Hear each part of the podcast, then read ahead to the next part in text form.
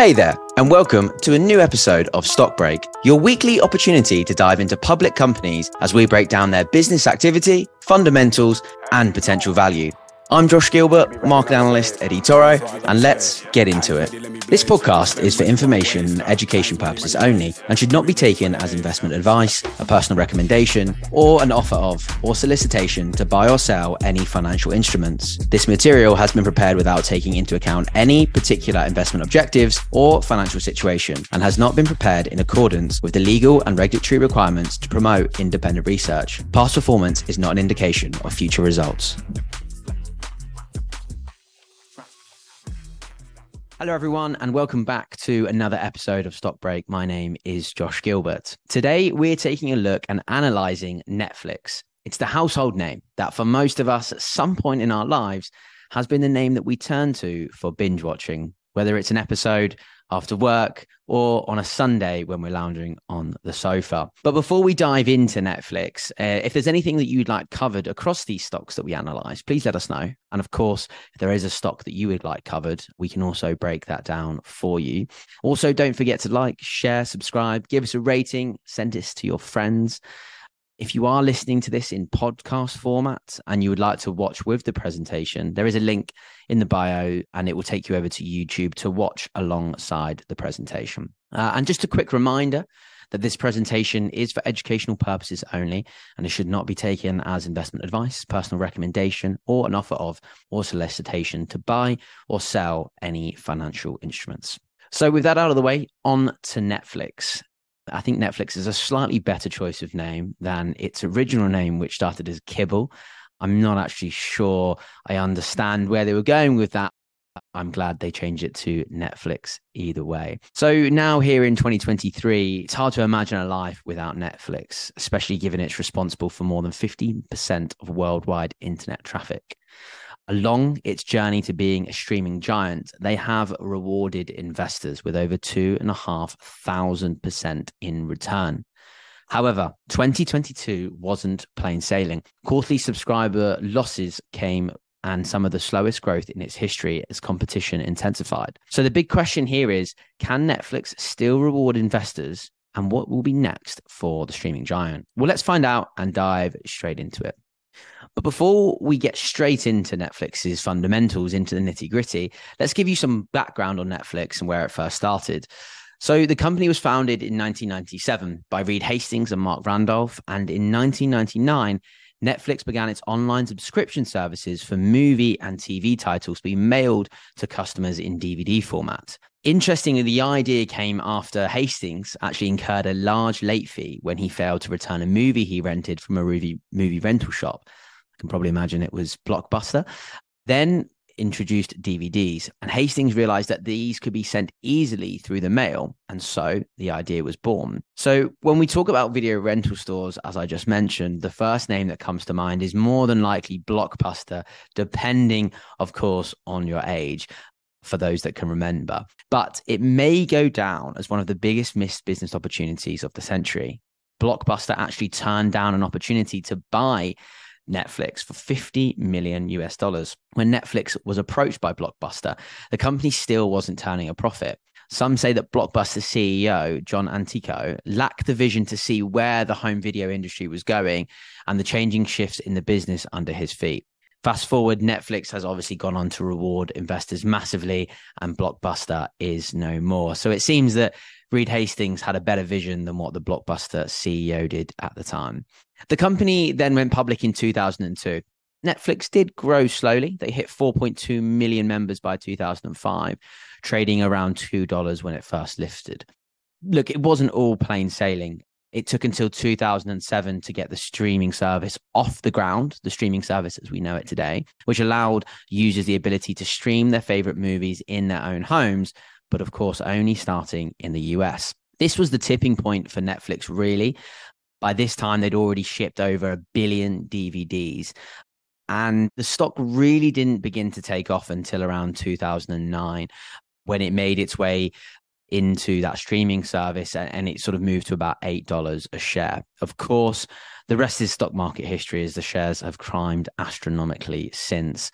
Then in 2010, they expanded overseas before reaching the UK in 2012 and 190 countries by 2016. The transition wasn't completely plain sailing, though, and I'll touch on that a little bit later in the episode and, and I'll explain why it was so important a little bit later. One of the biggest changes that we saw from Netflix was in 2013 when they introduced its original content. So here we can think of House of Cards, Orange is the New Black. Its original content has also been a winner with subscribers. Uh, its most ever streamed film was Red Notice, which, as many of you know, had Ryan Reynolds and Dwayne Johnson. Uh, that was a Netflix original. So this was huge for the business. The introduction of streaming as I say, was the sort of the tipping point. The genius of it all was how Netflix essentially used other content creators to beat them at their own game. They were licensing their content to Netflix, which essentially meant that they were giving Netflix the tools it needed to steal their viewership. So think Disney before it had Disney Plus, Netflix was licensing Disney films and people were turning to Netflix to then watch these films. So it was pretty genius, but obviously the introduction of Netflix's original content was obviously key as well. So that was some quick industry, some quick history. So now I want to sort of run through who is steering the Netflix ship through what is going to be a challenging few years. It's it's taken a, a special management team to, to, sort of lead Netflix with some big pivots over the years that we mentioned, whether that was the change from DVDs into streaming, whether that's you know that move now that we're seeing into advertising. We'll obviously touch on that later as well. But netflix is is renowned for having a strong culture and has a good history of retaining talent. They have things like uncapped vacation policies as well. Essentially if you're doing your job then you can take as much leave as you want the big change though came last year reed hastings the current ceo who took over from Marc randolph when he left the business in in 2002 he he actually announced that sorry, Reed Hastings announced that he would be stepping down as CEO and passing the reins to Ted Sarandos, co-CEO, and Chief Content Officer Greg Peters, who will both act together as co-CEOs. This is a big change for the business, given Hastings has navigated the business and made it what it is today. As I say, he's been at the helm since 2002. He is staying on as chairman, which is a good transition. He can pull strings from the background, and I think is is is very key to, to not just sort of completely move away from the business altogether. So now on to the company's financials and fundamentals. Netflix doesn't like to focus on this, but it's all the focus of investors, and that is subscriber growth they don't like it that much. They even announced that it would stop offering forward guidance to try and get investors to focus on financials such as revenues. So that will be pretty interesting to see how that turns out in 2023. But onto subscribers, Netflix finished 2022 with 230 million subscribers. They added 8.9 million users for the year but that was down dramatically from the 18 million additions that they had in 2021 and 27 million in 2019 which gives that sort of pre-pandemic comparison. Out of those 230 million subscribers, 74 million are in North America, whilst 156 million are overseas. Interestingly, the number of subscribers in North America actually declined in 2022, which shows that maybe that that sort of market is is stagnating. But ultimately, Netflix's international market is is key for growth. Asia Pacific saw the highest number of net additions thanks to hit shows such as Squid Game and other local original content. We mentioned original content earlier, but that is key. Interestingly, thanks to that growth in the region, Netflix has realized that there is going to be a key region continue moving forward. They've invested 1.9 billion on local content in 2023. So that's another area for investors to watch. For the full year, though, this year, the market expects Netflix to add around 19 million subscribers, a huge bounce back from 2022, taking its total just shy of 250 million subscribers. So you know, a decent sort of breakdown across, you know, the regions that we have. And of course, as I say, Asia Pacific being a key area for Netflix in the last couple of years. So on to revenue, as I expressed earlier, 2022 wasn't an easy year for Netflix, and, and that has shown in its revenue growth, with the company reporting the lowest year over year revenue growth in its history at just six and a half percent, coming in at 31.6 billion. The market does expect another slower year than what Netflix investors are used to, with 2023 estimates expecting revenue to rise 8.6% to 34 billion. Um, Netflix, as we know, has been spiking up prices for subscriptions, which has worked pretty well in terms of revenue generation. Uh, for one thing, it sort of shows how much people love Netflix as they have kept their subscription despite these price spikes. But we will touch on price increases a little bit later. Uh, so keep listening in as we touch on that. We've also got a little focus as well on total average monthly revenue per subscriber. That's currently at $11.76, which grew about 5% in 2022. The US and Canada dominates this with the average revenue per subscriber at $15.86. The US makes up almost 50% of its revenue, showing that continues to be a really, really key market. So although all although overseas markets are really key and you know in Asia Pacific and, and those sorts of regions are really important, you know, most of the revenue is coming from from the US because that's where they can charge the largest subscription costs. So does Netflix turn its revenue into profit? It does. And Netflix has been profitable for most of its existence. 2021 was its most profitable year, generating over 5 billion in net income. Profitability did slow down in 2022, falling by 12% to 4.5 billion, but the market expects this to rise by 15% in 2023 to over $5 billion again. So, whilst Netflix has a positive income and has shown solid profit growth, it uses a substantial amount of cash for its operating activities. The company has had to pay in advance for the right to stream content, or at least have the content ready to be streamed on its platform. Look, it's critical for Netflix to show its members that it has a library of content always available. And it also is crucial for Netflix to make an upfront investment into original content. Content, though, isn't cheap, and Netflix knows that better than anyone. The business has spent over 100 billion US dollars on content over the last nine years. This has, of course, weighed on the company's balance sheet and has fallen a fair bit since its peak in 2020, with 2020 showing cash and cash equivalents just over 5 billion. But the market does expect this to rise by a fair amount in 2023, up almost 40% to over 7 billion. Given its upfront cost of content, free cash flow has been an issue for Netflix over the years. The company has run a negative cash flow business model where it anticipates the cost of content development and licensing through the platform. These costs get amortized over the years as subscribers stick to the platform. In 2022, free cash flow was positive, and the market expects that free cash flow to more than double in 2023 to over $3 billion. Now we're going to take a look at financial ratios and margins. Now, we focus on price to earnings quite a bit on stock break and, and this has always been pretty high for netflix compared to the market average given its business has always focused on growth. But this ratio has continued to fall for netflix over you know the past few years. Netflix currently trades at 31 times price to earnings which is pretty high when compared to the s&p 500 S&P 500 average of 18 times We'll touch a little bit more on sort of price to earnings shortly in the episode as well when we come on to the valuation. Another important ratio for investors is price to sales. This ratio shows how much investors are willing to pay per dollar of sales for a stock. It can often be effective in valuing growth stocks um, because it is calculated by a stock's last price divided by sales per share. Currently, Netflix trades at 4.3 price to sales. This is halved from 8.9 in 2021, but it's still high compared to the S&P 500, which trades at two and a half times price to sales. Finally, on the ratio side, we're going to look at the company's debt to equity. This is a ratio that is used to evaluate a company's financial leverage. It's an important metric to measure to what degree a company is financing operations with debt rather than its own resources. Something important to note here is that you know debt can also be helpful in facilitating a company's healthy expansion.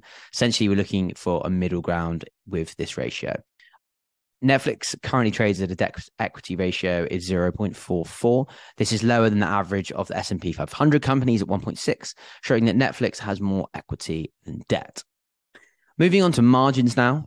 At the end of 2022, gross margin for Netflix was 39%. Pretty impressive number, given it spends so much on producing content. But the market expects this number to stay high heading into this year, coming in between 39 and 40%. We also look at operating margins. The operating margin measures how much profit a company makes on a dollar of sales after paying for variable costs of production, such as wages, raw materials, before paying interest or tax.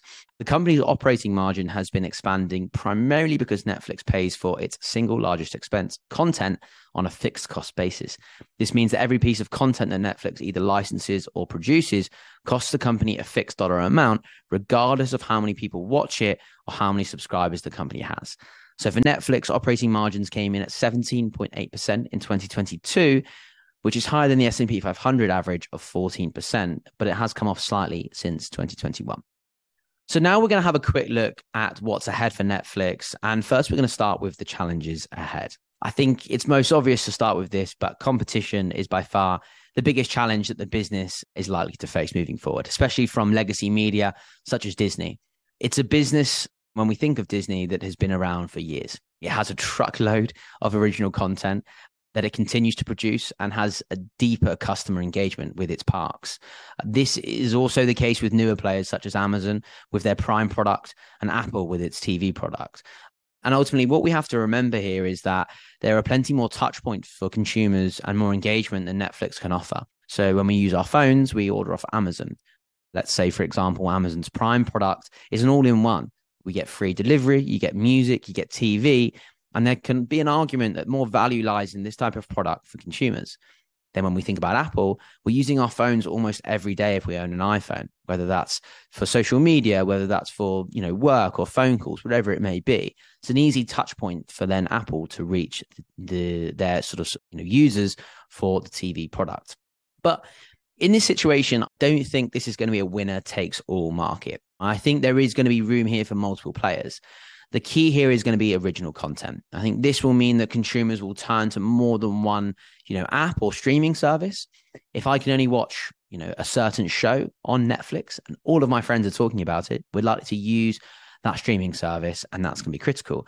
The key, I think, here more than anything more recently is Squid Game. You know, Squid Game was a show that sort of really captivated much of the sort of the public and that really helped people drive people to towards netflix particularly in in asia pacific so so that type of original content is going to be really important uh, we also talked earlier about the price rises for, for netflix helping revenues so rising prices is that always a good thing ultimately we, we have to remember here that rising prices can also sometimes mean demand destruction. It can lose subscribers at the same time. It can make plans less less attractive to users. Uh, how high can you keep rising prices before subscribers choose to switch off? This strategy, you know, doesn't always work well, especially when the macroeconomic environment isn't as good. Netflix CEO Reed Hastings has highlighted before that those who follow Netflix know that he's been against the complexity of an advertising model and is a big fan of the simplicity of subscription.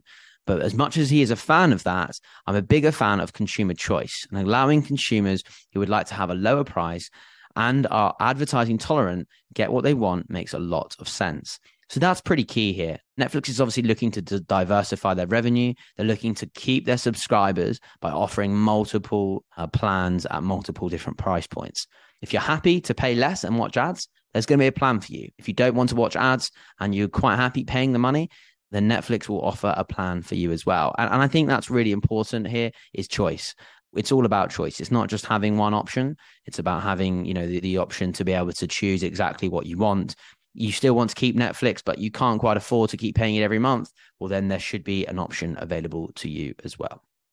So now we want to have a quick look at the opportunities that lie ahead for Netflix. We covered competition earlier, and I think that one of the opportunities that Netflix can leverage is its broad and diverse base of consumers.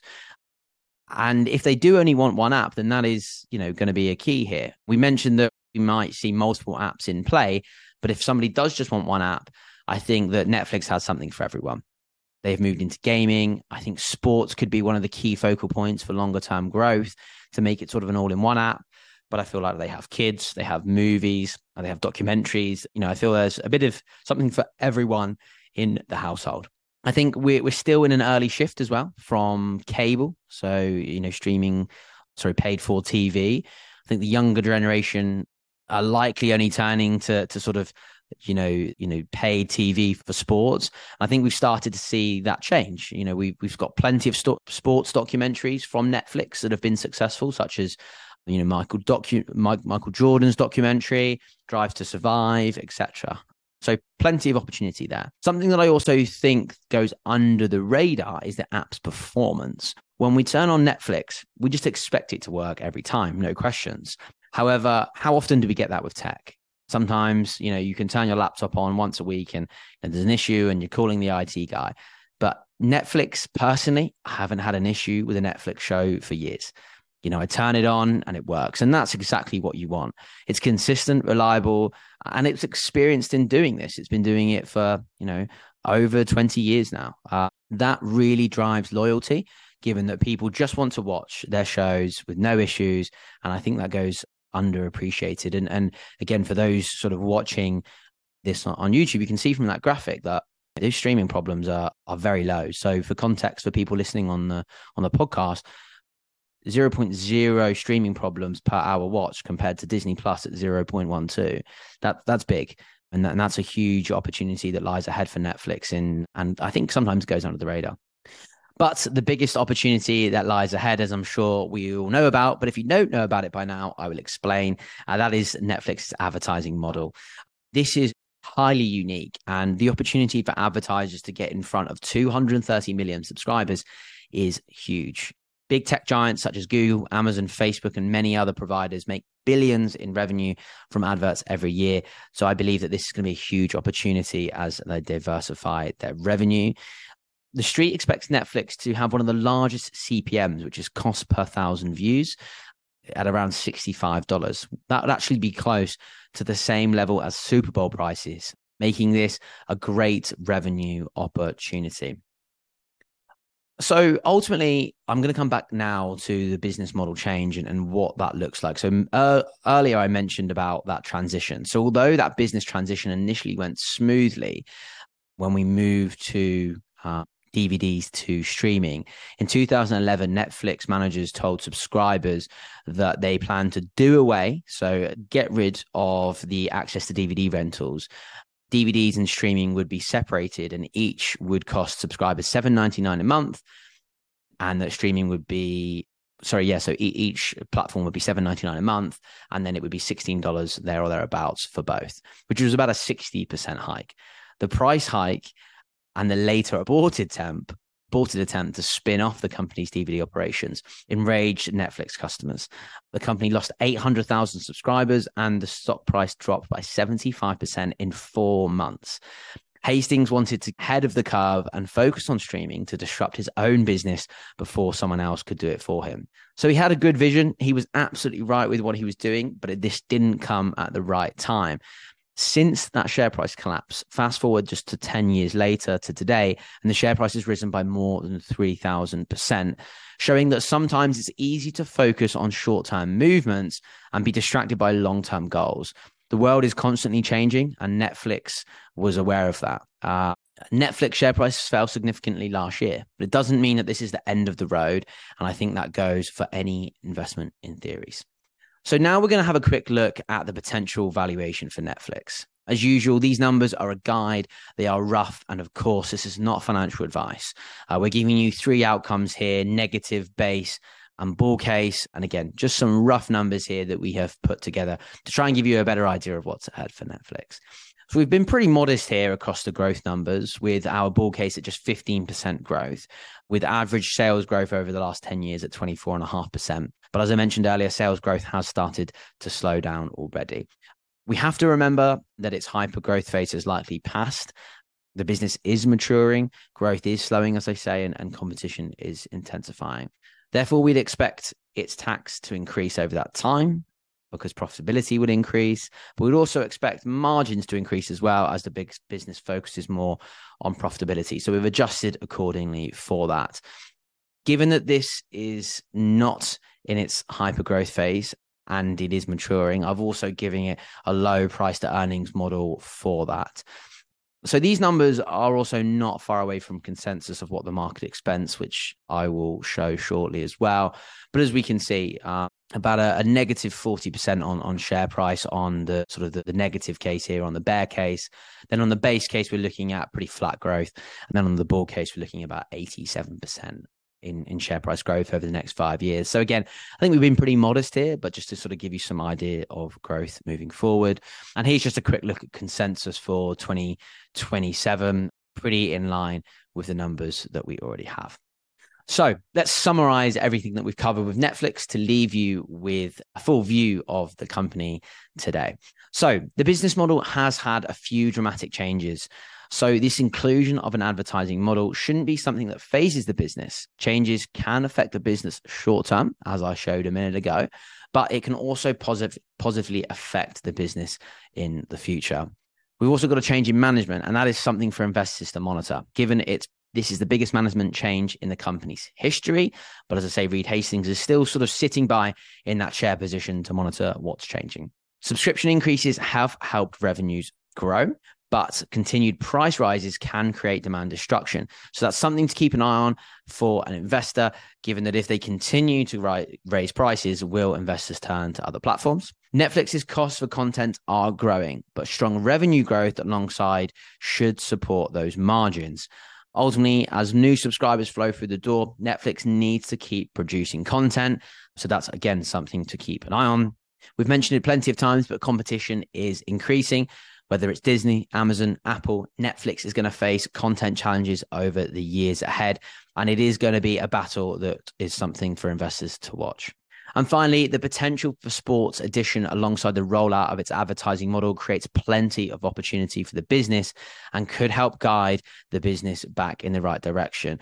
For me personally, I think sports is going to be a huge, huge part of the streaming industry. I think you can never nail that down is going to really be, you know, in the front run here to be one of the top streaming services. I think you know Apple and Amazon have have really started there, and I think Netflix needs to needs to pick that up in order to stay on top.